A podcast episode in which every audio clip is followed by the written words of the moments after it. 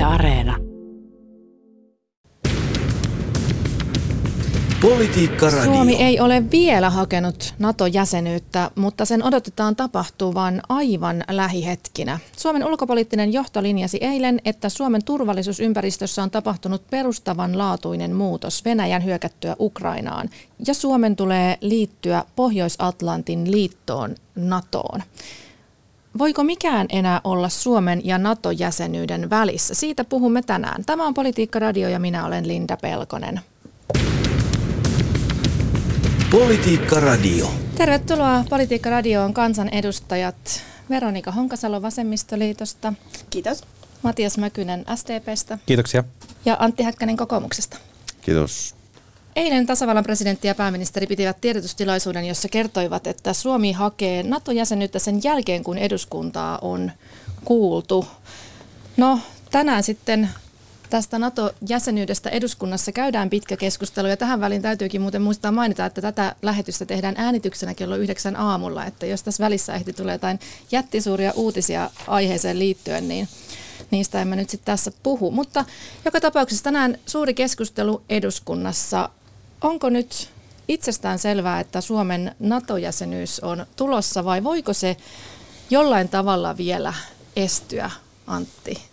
No en usko, että estyy, että Suomessa on hyvin laaja yhteisymmärrys kansan ja presidentin, hallituksen, eduskunnan kansanedustajien joukossa, että, että NATO hakeudutaan, se on paras turva suomalaisille.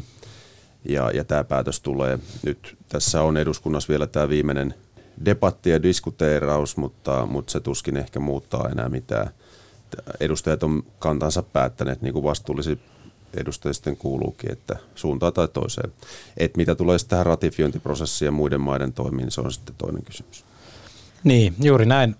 Suomessa asia alkaa olla selvä. Nyt on tietysti tärkeää, että eduskunnan isossa salissa edustajat kertoo päätöksensä ja myös perustelut sille, mutta kyllä hallituksen ja, ja valtiojohdon niin kuin näkymä on jo kohti sitä ratifiointiprosessia, että tähän asti ollaan tehty kansainvälisesti varmistettu se, että tämä Naton avoimien ovien politiikka on edelleen voimassa ja niinhän se tietysti on. Ja nyt seuraavaksi sitten tehdään kaikki, että tämä ratifiointiprosessi olisi mahdollisimman nopea, mitä ollaan toki jo alustettu, mutta se, se työ jatkuu. Joo, kyllähän tämä se selvä, selvää on, että miten tässä edetään. Eli että Suomi ilmoittaa äh, halukkuudestaan olla NATO-jäsen, mutta että pidän arvokkaana sitä, että, että eduskunta on tähän huolella äh, otettu mukaan.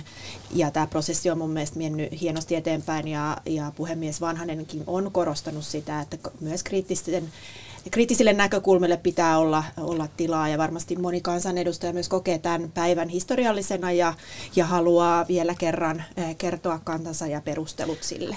No niin, tästä tulikin todettua, niin kuin Matiaskin sanoi, että on tärkeää, että kaikki edustajat vielä pitää sen puheenvuoron ja kertoo sen kantansa ja perustelee sen. Miksi se on niin tärkeää vielä tässä vaiheessa? Kuitenkin tiedetään jo ennakkotiedustelujen perusteella, että miten tässä käy suurin piirtein.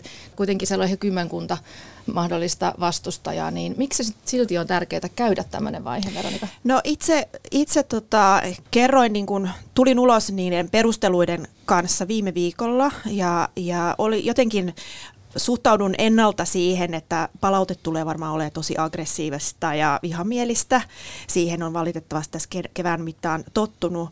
Ja olinkin todella yllättynyt, että sain ihan valtavan määrän kiitosta siitä, että, että kirjoitin niin pitkät perustelut ja olin selkeästi niin kuin miettinyt asiaa. Että mä, mä luulen, että ihmiset kaipaa kriittistä keskustelua, jossa asiaa lähestytään monista eri näkökulmista.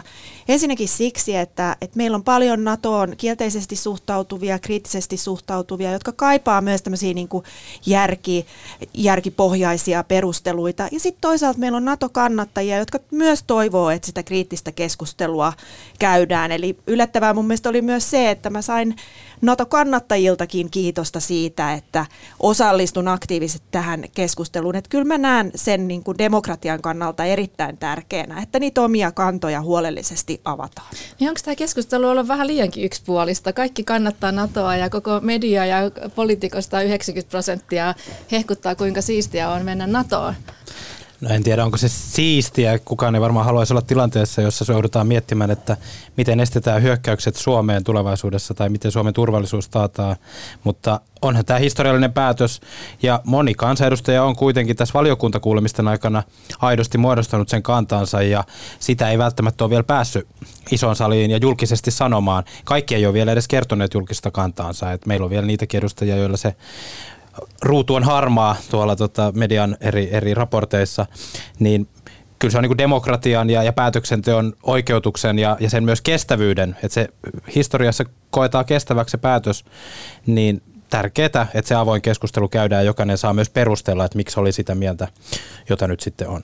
Antti Häkkänen, kokoomus on pitkään kannattanut NATO-jäsenyyttä ja puhunut sen puolesta. Tota, mä olen miettinyt tämän prosessin aikana, että miksei kokoomus ole aikaisemmin ollut monissa vaaleissa sitä mieltä, että nyt viedään Suomi NATOon. Et nyt vasta se on tullut näin voimakkaasti, vaikka se ei tosiaankaan yllätä, että, että tota viikonloppuna kokoomus linjasi myös virallisesti tästä, että kannattaa tätä Suomen NATO-liittymistä. Tuota niin, me ollaan pikkasen kateltu näitä lehtiotsikoita aiemmilta vuosilta ja kyllä kokoomus on ihan säännöllisesti kaikkien vaalien alla – on sitten presidentinvaalit tai eduskuntavaalit, niin on, on, on syyllistetty jonkinlaista NATO, NATO-laukasta tai Naton kave, kaveraamisesta. ja, ja nyt sitten tietysti niin mä luulen, että tavallaan tämä historia asettuu vähän erilaiseen valoon.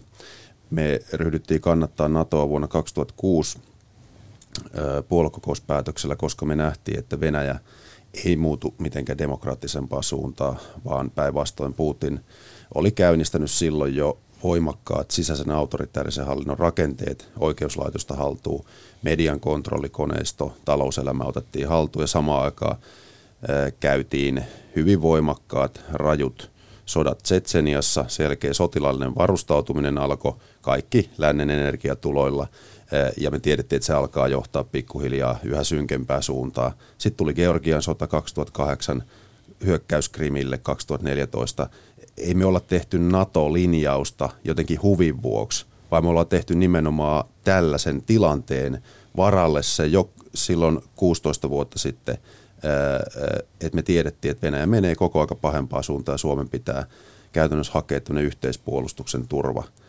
Me ei lähetä nyt tässä niin kuin historian sormea katsoa, että kuka oli oikeastaan. Ei tärkeintä, että tämä ratkaisu tehdään ja sen jälkeen niin kuin yhdessä askeletaan. Ja se on hyvä, että tälle uudelle ulko- ja turvallisuuspolitiikalle on näin laaja tuki. Matias Mäkynen, miten kipeä asia tämä on ollut SDPlle? Tosiaan viikonloppuna SDP päätti, että on tämän NATO-jäsenyyden kannalla tai Suomen hakemisen NATOon kannalla, niin tota, kuinka vaikea asia tämä on ollut SDPssä? No en ehkä sanoisi, että se on ollut kipeä asia.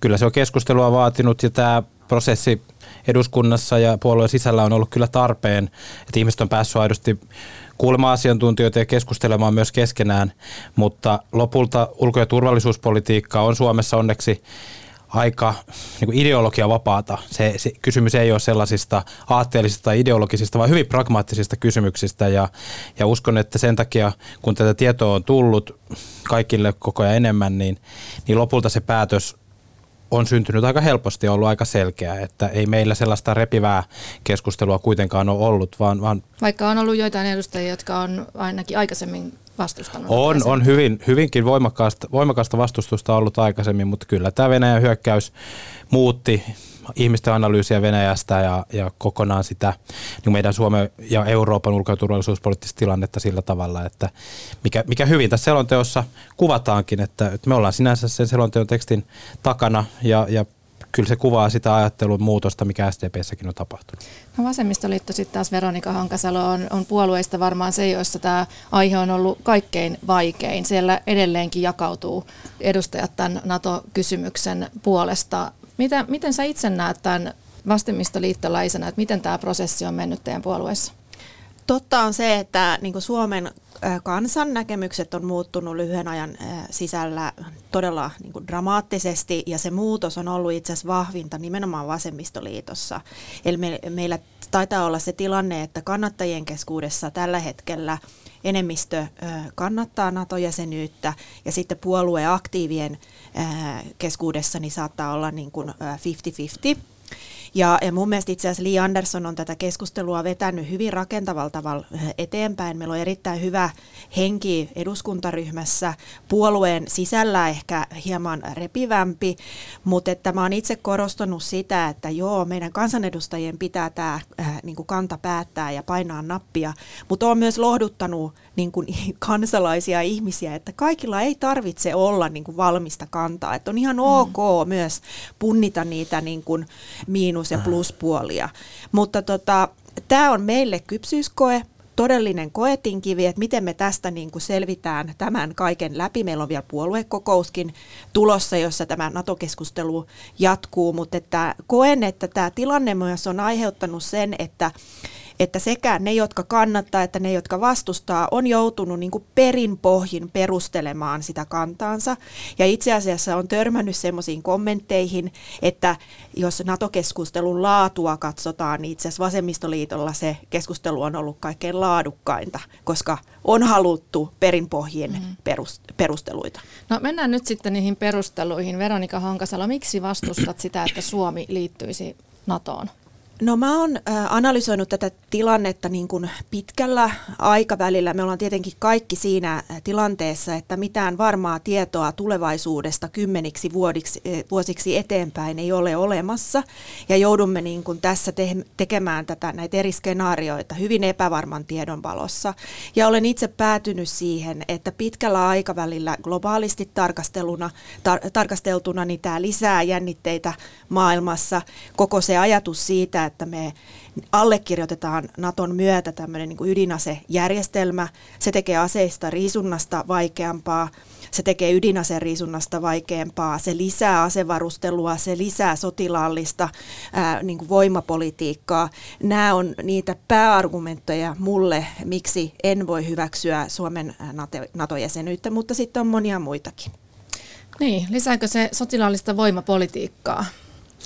Niin kyllä, arvio tällä hetkellä on, että miksi SDPssä NATO-jäsenyyden kannalle on tultu, että se nimenomaan varmistaa rauhan jatkumisen Suomessa ja, ja että pidäke, jota nyt ikävä kyllä joudutaan rakentamaan, on tarpeellinen, jotta Suomeen ei kohdistus aggressiota tilanteessa, jossa Venäjä näitä poliittisia tavoitteita ajakseen on valmis käyttämään jopa sotilaallista voimaa ja olemaan jopa tietyssä mielessä arvaamaton. Että kyllähän tämä näihin turvatakuisiin ja tähän pidäkkeen rakentamiseen tiivistyy, mutta siinä tapauksessa, että Euroopassa on laajamittaisempi sota tai kriisi, jonka ulkopuolelle Suomi enää hyvin epätodennäköisesti jäisi, niin tulee monia kysymyksiä turvatakuiden lisäksi, esimerkiksi huoltovarmuus, miten eri maat tukee toisiaan tämmöisessä kriisitilanteessa sotilaallisesti, sotilasvarustelun osalta, mutta myöskin esimerkiksi energian, muun huoltovarmuuden osalta, että NATO-maat tulee solidaarisuudessa aina ennen muita NATO-ulkopuolisia maita ja, ja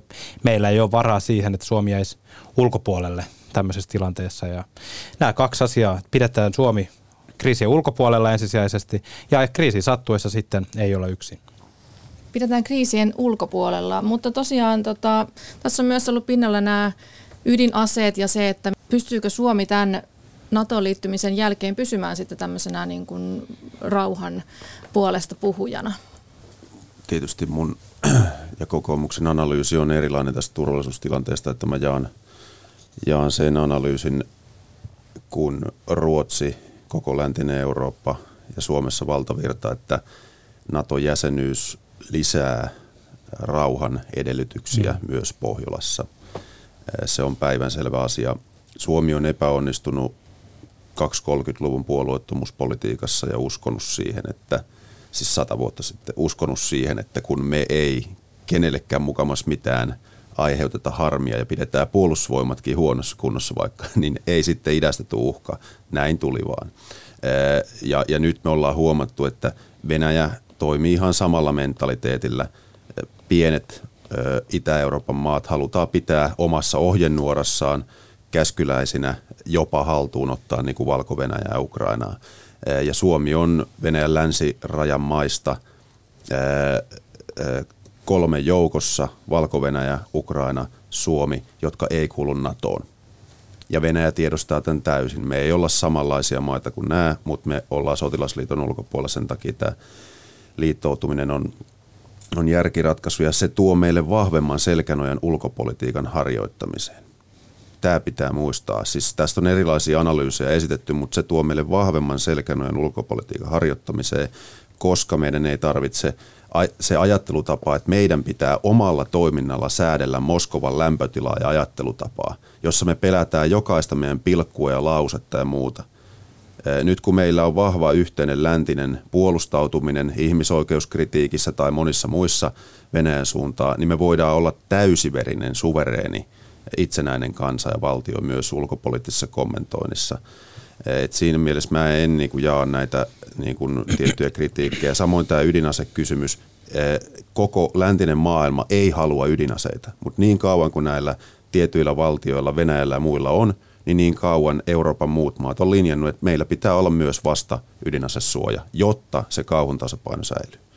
Niin, tähän haluaisin lisätä, että nyt kun Suomi ja Ruotsi liikkuvat tässä yhdessä kohti NATO-jäsenyyttä, niin yhdessä muiden Pohjoismaiden kanssa me pystytään myös vahvistamaan tätä Naton sisäistä pohjoismaista ulottuvuutta. Ja, ja Norja on pystynyt ulkopolitiikassaan olemaan ihan johdonmukainen ihmisoikeuskysymyksissä ja monissa muissakin. Ja ei, ei tämä sillä tavalla ole rajoittava asia, vaan me pystytään päinvastoin vahvistamaan tätä pohjoismaista ajattelua, hyvinvointivaltioajattelua myös Naton sisällä ja edustetaan tällaista omaa vahvaa ja tärkeää Naton, Naton osa-aluetta sitten tulevaisuudessa ja tämmöinen pohjoismainen malli on meidän ajatuksissa vahvana, että se, se on osa tätä NATOa tulevaisuudessa. Veronika. Niin, tämä on siis vaikea, äh, vaikea aihe eh, siitä näkökulmasta, koska tosiaan riskittömiä vaihtoehtoja ei, ei ole olemassa ja elämme hyvin epävarmassa maailmassa. Haluaisin korostaa sitä, että Suomi vastaa aina loppuviimein eh, puolustuksesta täysin itsenäisesti ja itse, ja, ja on tätä turvatakuukysymystä myös penkonut aika huolella, niin, niin sehän on, jää sitten jokaisen niin kuin jäsenvaltion itsensä määriteltäväksi, että mitä ne turvatakuut sitten konkreettisesti tarkoittaa. Ihmisoikeuksien näkökulmasta on myös arvioinut tätä tilannetta, ja meillä on valitettavasti kyllä hyvin ongelmallisia maita Naton jäseninä tällä hetkellä, Turkki ja, ja Unkari.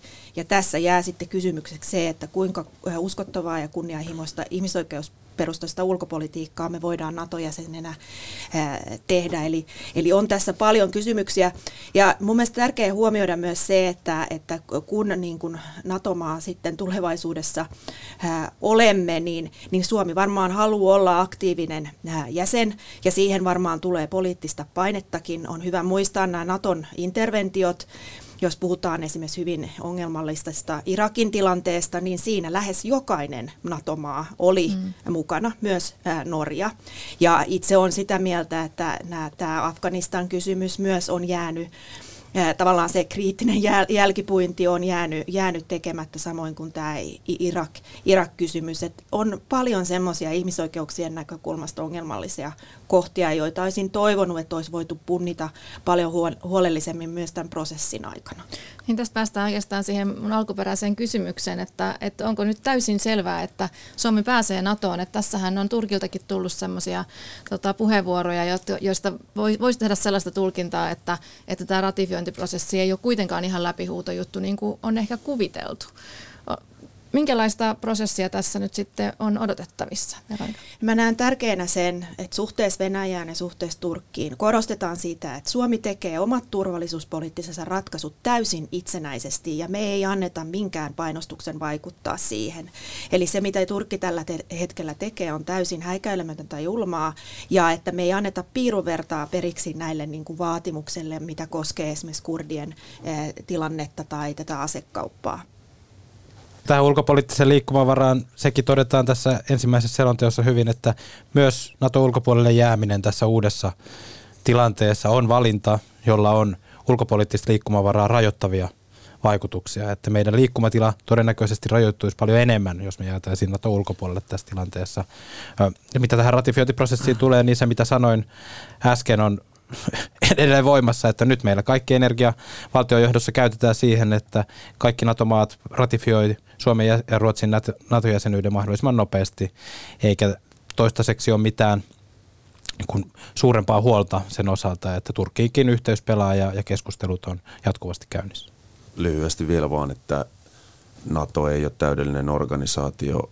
Siellä on Turkki, Unkari ja muutama muu maa, jossa ei ole varmastikaan meidän mieleinen tilanne, mutta NATO on silti paras mahdollinen suoja suomalaisille. Ja tässä pitää pitää ajatus kirkkaana. Tässähän tehdään ensisijaisesti Suomelle sellaista puolustusratkaisua tiukassa tilanteessa, jonka ensisijainen tavoite on suojata suomalaiset, nostaa pidäke niin suureksi, että Venäjä ei edes harkitse Suomen sotilaallista painostamista tai hyökkäämistä. Ja toissijasti tässä on kyse sitten näistä muista ulkopolitiikan hyvistä tavoitteista, muun muassa ihmisoikeusperustaisen ulkopolitiikan harjoittamista ja muista. Eli ensisijaisesti meidän pitää pyrkiä NATO. Mä oon hyvin varma siitä, että, että Turkki ja, ja muut maat tulee hyväksymään. Näihin kuuluu aina tällaisia omia sisäpoliittisia ja muita kiemuroita, joissa käydään erilaisia näytelmiä, mutta rauhassa hyvä diplomatia, niin tämä asia onnistuu.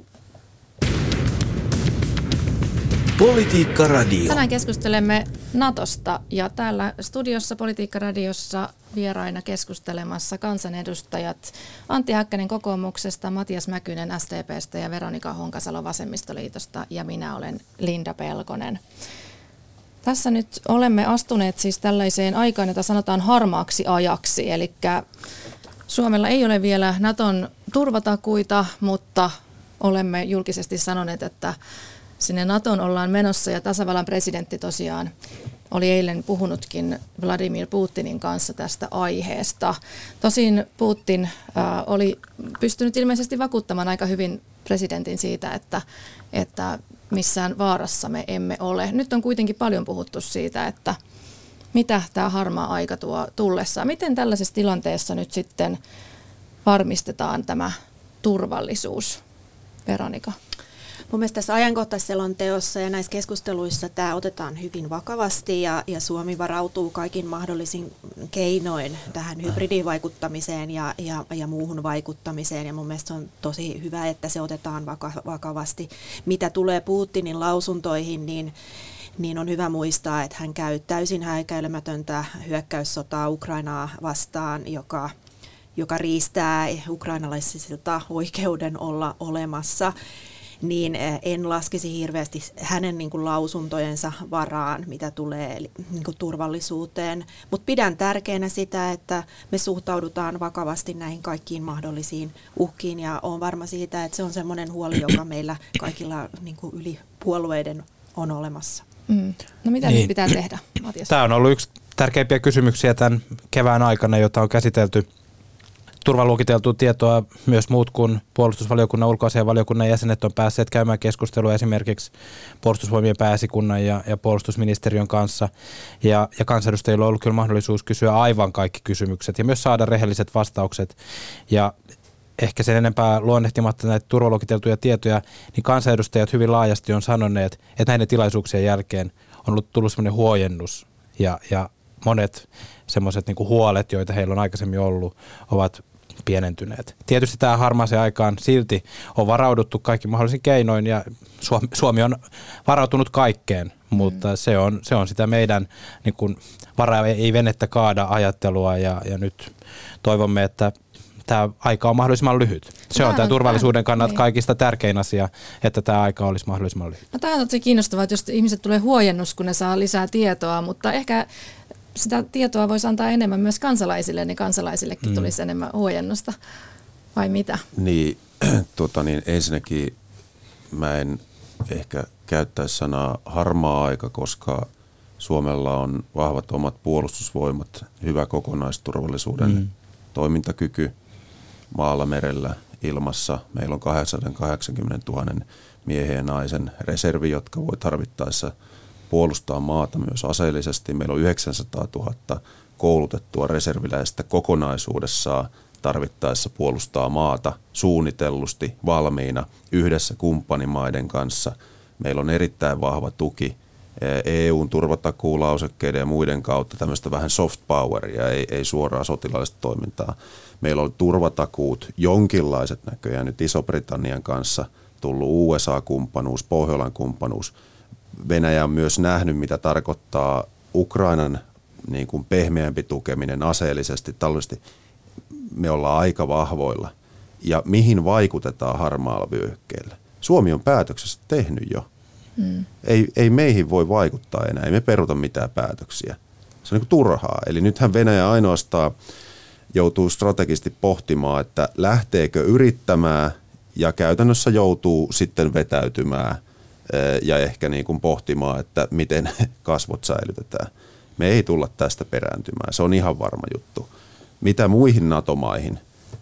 En millään jaksa uskoa, että NATO-maita voisi sotilaisesti painostaa. Hybridikeinot, jotka on tätä pehmeämpää skaalaa, häiritää tietoverkkoja, energia. Sitä tekee.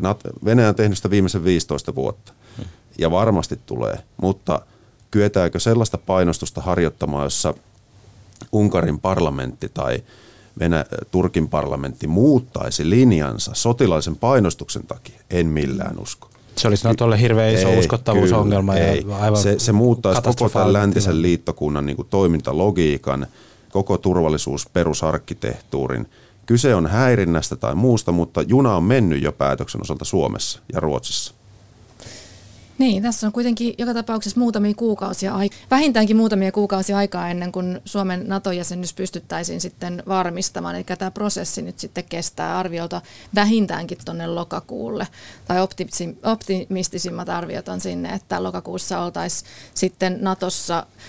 Niin tota, tähän loppuun vielä otetaan pieni kierros siitä, että kuinka historiallista päivää tässä nyt eletään tänään tai huomenna mahdollisesti se NATO-kirje sinne sitten ollaan mahdollisesti lähettämässä?